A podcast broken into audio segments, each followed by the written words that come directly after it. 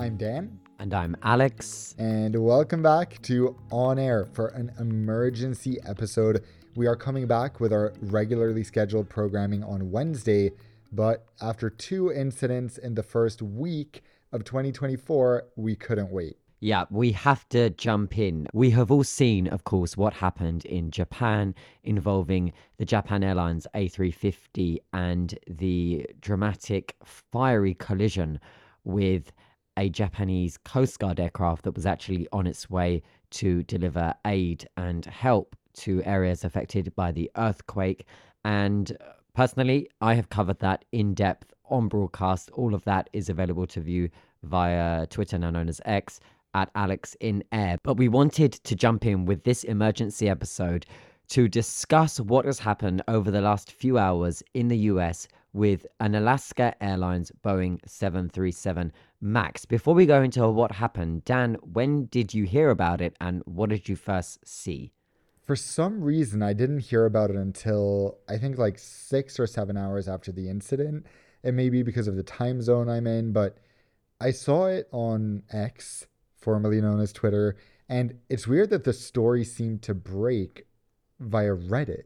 Like that, those are the very first screenshots, people sharing what happened, which is funny. Like we yeah. always joke about Reddit, but that's where the news of a huge incident happened. And I immediately texted you saying, as if we needed any more reasons to think the 737 Max is a questionable plane. I know. And we've spoken in depth, haven't we, about the 737 MAX? We've done the scenarios where you have highlighted that, you know, I'm not particularly a fan of the aircraft, not least because I spent so long covering it in depth, talking about it day in, day out, its troubled history on the news that I've just felt there was so much that I'm just often a little bit uncomfortable about this aircraft, despite the fact that I have full faith in regulators. And if the regulators and airlines say it's safe, then it means that it's safe because we are blessed with the safest aviation sector as a form of transport in the world. Let's fast forward then to what actually happened. So you're right. I, like yourself, had seen it around an hour and a half after what had happened. I opened my phone to many, many notifications. I was actually woken up to it again because of the time zones, realizing that something had happened involving a 737. And then, of course, my first thought is, this is going to be a MAX, isn't it? And it was. It's a Boeing 737 MAX 9, of which Alaska Airlines have 65 of. So, in case you haven't seen what happened, in a nutshell, Alaska Airlines Boeing 737 MAX 9 departs Portland on what should be a routine flight. And after a few minutes of being airborne, it's climbing to 16,000 feet. Part of initially what looks like the fuselage, so the aircraft body, an entire cabin sidewall panel is ripped off. It is torn off. It suffers ultimately a blowout and breaks away from the aircraft, exposing the cabin with the outside world at 16,000 feet. All of that being part of a wider rapid decompression that investigators are now trying to figure out how did a 737 MAX suffer such a huge rupture? And again, this was first brought to the internet's attention initially, as you said, via a post on Reddit, where, of course, I mean, you saw that first image. What did you think? I I was so confused because at first I was like, because it it looks like it's a cutout, but at first they just say it's a part of the fuselage. So as you said, it's like how does how does a part just dislodge with nothing hitting it? But then once you dig deeper and you realize what part actually uh, disconnected it makes a lot more sense in one way, and you'll tell us about what that part was. On the other hand, thinking that this aircraft that it happened to, it's is it two months old? Yeah, it's just over two months old. It was delivered to Alaska from Boeing literally just under three months ago. That's what's insane because to me, I'm like, when a product is new, it's in the best shape it's going to be in. So to think that, oh, right, it's just product, completed all those checks. Yeah, yeah. Literally should be factory fresh and then well you'll tell us what the part is or we're just delaying it but it's bizarre that a, an actual a part that's supposed to be sort of disconnected of the fuselage manages to just completely fly out in flight. Yeah. So, okay, to to understand what has happened here, uh, when I first saw that image, the first thought I had was, that's the emergency exit. That is the emergency exit located behind the wing. It's the mid rear exit. But I was confused because I thought to myself, but Alaska Airlines don't have that exit activated. So if you look at the 737 MAX, there are a set of exits on either side located behind the wings. These are the mid rear exits, and these exits are only activated and work as actual exits and exposed on the inside and outside, so it looks like a door on both sides. On aircraft that have a high density cabin. So, as part of the certification process, if I'm an airline customer like Ryanair, for example, and I want to uh, cram in as many seats as I can in order to offer low fares and so on and so on, then I am going to need to comply with certification and regulation requirements for an evacuation by having an additional set of emergency exit doors to go with the ratio of passengers. And so these mid rear exit doors were introduced on the MAX, located behind the wing, and they are only in use and as doors on aircraft with a high density cabin, a cabin with more seats than the typical configuration. Now, Alaska Airlines, as you know, Dan, doesn't have a high density cabin. It is not Ryanair. It is not a low cost carrier trying to cram in as many seats as possible. And so that door is deactivated. What does that mean? It means that from the outside, if I'm looking at the aircraft, I can see the outline of a door. But on the inside, if I'm sitting in the aircraft, there is just a cabin sidewall panel without a window. I cannot see that there is any evidence of there being a door. Now, I know they're there. You know they're there. People in aviation know that on the other side it looks like a door, but for the average passenger, it's just a cabin sidewall panel. And that's exactly what it is. The door is not meant to be even remotely part of the cabin on aircraft where it's not activated. And so that's why I just found it shocking when I was looking at this footage and seeing, hold on, that's a door that's not even activated that has blown away from the rest of the aircraft, cutting through and exposing the whole cabin of people with the outside world at 16,000 feet. It's it's scary. The thing is, we, we should clarify here that there's two main types of 737 MAX that are certified the MAX 8 and the MAX 9. So the normal MAX 8 operated, this is by far the most common form of 737 MAX, does not have this door slash space for a door. But the Ryanair version, or the aircraft that several other low cost airlines are ordering, the MAX 8 200 has it. So it's weird because on the MAX 8, the normal model, there's nothing. There's just windows from the outside and from the inside, normal fuselage. But yeah. on the special version of the Max 8, they have that door in the back. On the Max 9, for some reason, the version operated by both low cost airlines and normal airlines still have that outline of a door. So Boeing, for whatever reason, has opted not to just make a normal continuous fuselage on the back. And now, after all these years, we're starting to think, after this incident, is ev- or at least my mind goes to is every single change they made to the 737 a really bad one for safety? Well it's it's insane isn't it? Because as you say okay you asked why have they changed it? Why why have they kept it so that there is still a door even though there's aircraft that don't need that exit door and and there are for the aircraft that do it's a kind of standardization thing that air, that that uh that Boeing are doing for the 737 max 9 which is that they build them in a way and they assemble these aircraft in a way that if the customer airline needs to use the door, then it's a door from the inside and the outside, and hey presto, it's done. If the customer airline doesn't need to use that door because they have uh, fewer seats on board than a high density aircraft, then they just continue the cabin wall panels with the windows. That's the you know the side wall panels on the left and right of the structure of the aircraft when you're sitting in it in the cabin. They continue that from nose to tail on either side so that passengers in the cabin have no idea that actually behind that sidewall panel you've actually got a door but it's deactivated and it's just kind of forming part of the fuselage. Nothing to be concerned about right? Well uh, until now until one is torn away from the aircraft exposes the cabin I mean, I've seen the videos. The passengers look remarkably calm because Yeah. uh, there are two things that, that struck me. Firstly, everyone looked calm. Secondly, what a miracle that nobody was sat in that window seat next to the panel that blew away and exposed the cabin. Because what passengers will have experienced is not just a crazy loud bang and something dramatic, but the the vacuum that is caused as a result of, de- of the depressurization. I mean, quite literally, the outside world will have been trying to suck out anything that is loose from the aircraft cabin, including, God forbid, a passenger sat there eh, with their seatbelts even loosely fastened. The worst thing I heard was sucked out was a few cell phones, which must be kind of crazy. You're sitting there like looking at your photos or whatever, and all of a sudden there's just a loud bang and your cell phone goes flying through the cabin. If I was on a 737 MAX and that happened,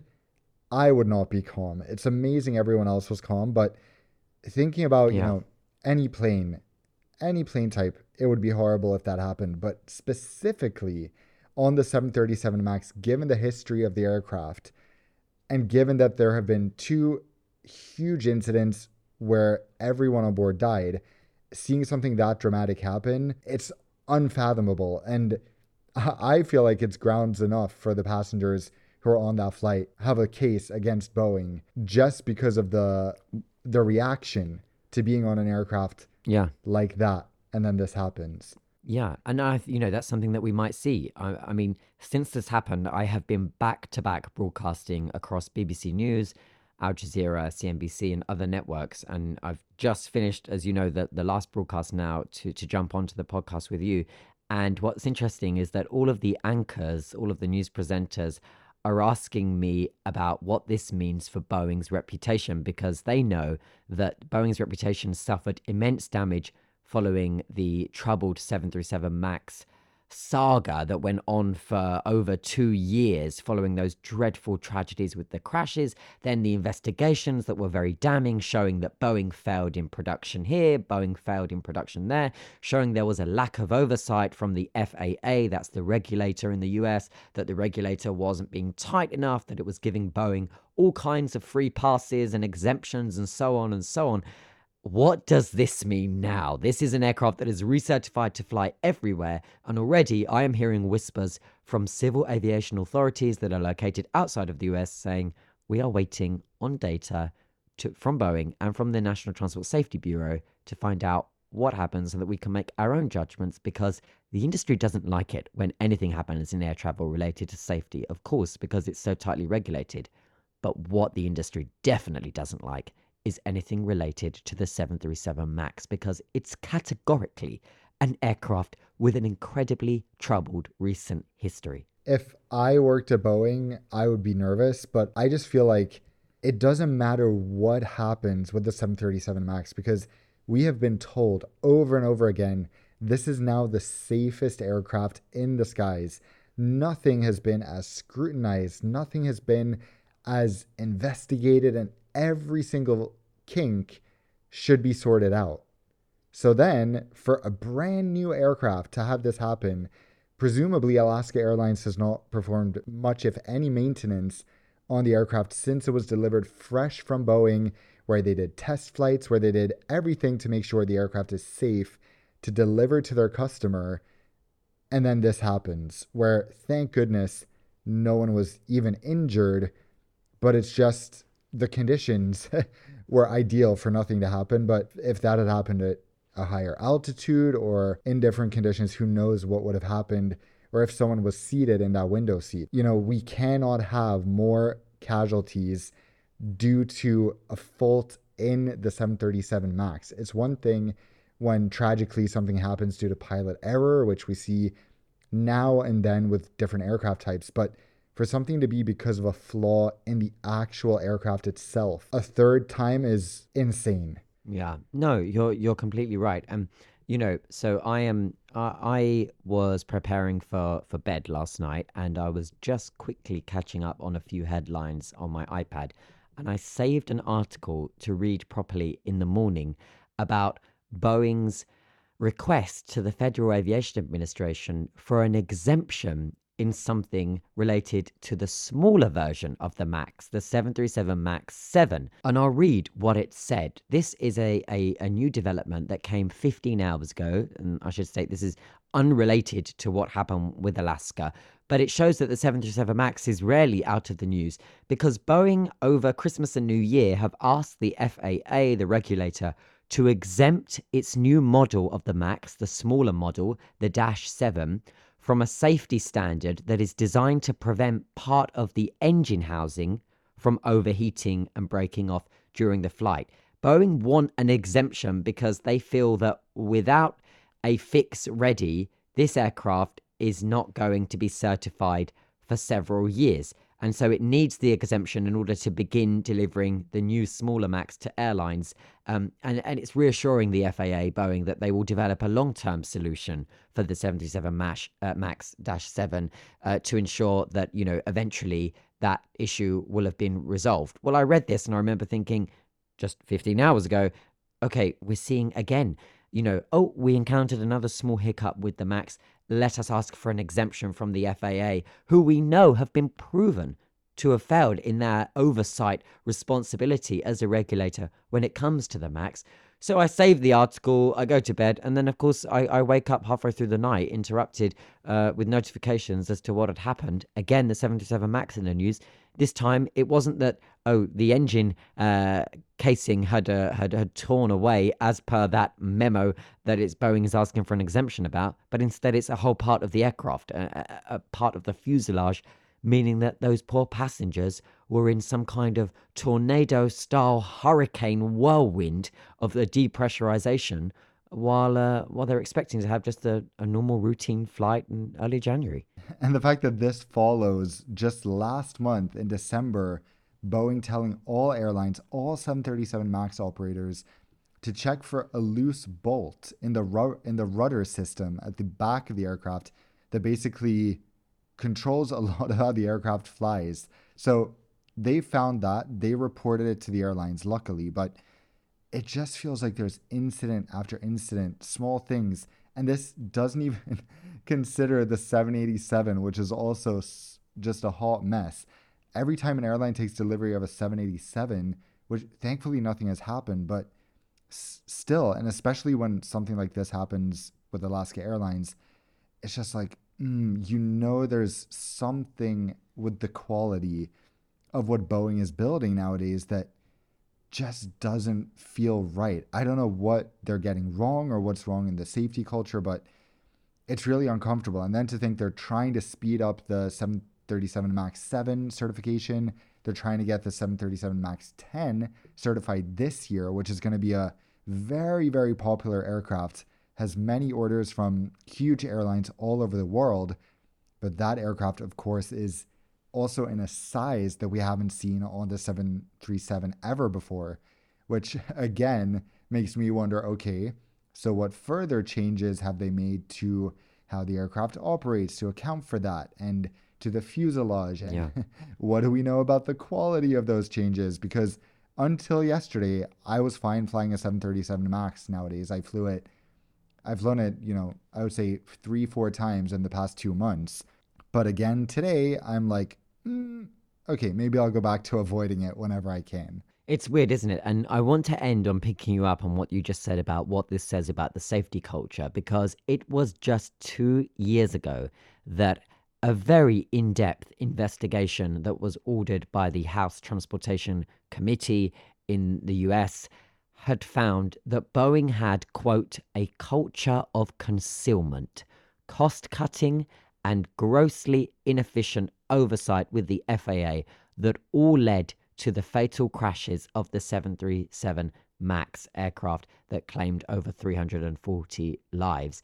It says that the aircraft itself and the MAX design was burdened by technical design failures, a lack of transparency with regulators, and also with their airline customers. And it concluded that Boeing, quote, jeopardized the safety of the flying public in its attempts to get the MAX approved by regulators. This is something that is just 24 months old in terms of its findings. And here we are again at the beginning of a new year, with more 737 MAX issues. Well, on that note, let's hope that we don't have any more incidents this year. Let's hope, you know, we got two things out of the way in the beginning of 2024 and now it's smooth sailing from here on out. I think we're all very curious to see what happens with the 737 MAX next in terms of groundings or inspections. Of course, we hope that this doesn't have any huge implications and that it was a one off so that airlines and customers are not too heavily impacted, but safety always comes first. So um, we will see you on Wednesday for a normal on air episode. It almost feels like cheating just jumping on and publishing an episode today, but this really couldn't it wait. It does, it does. But we we had to, didn't we? We had to. We had to quickly get this brief discussion in, set the foundations, and of course, we'll have more time to go through on the next scheduled episode, which will be in your feeds on Wednesday. And of course, by then we'll know if there have been any developments, as Dan said, with the global reaction to what happened with this 737 MAX. So we shall speak to you slash see you on Wednesday. See you then on air. Bye bye. See you later. Bye bye.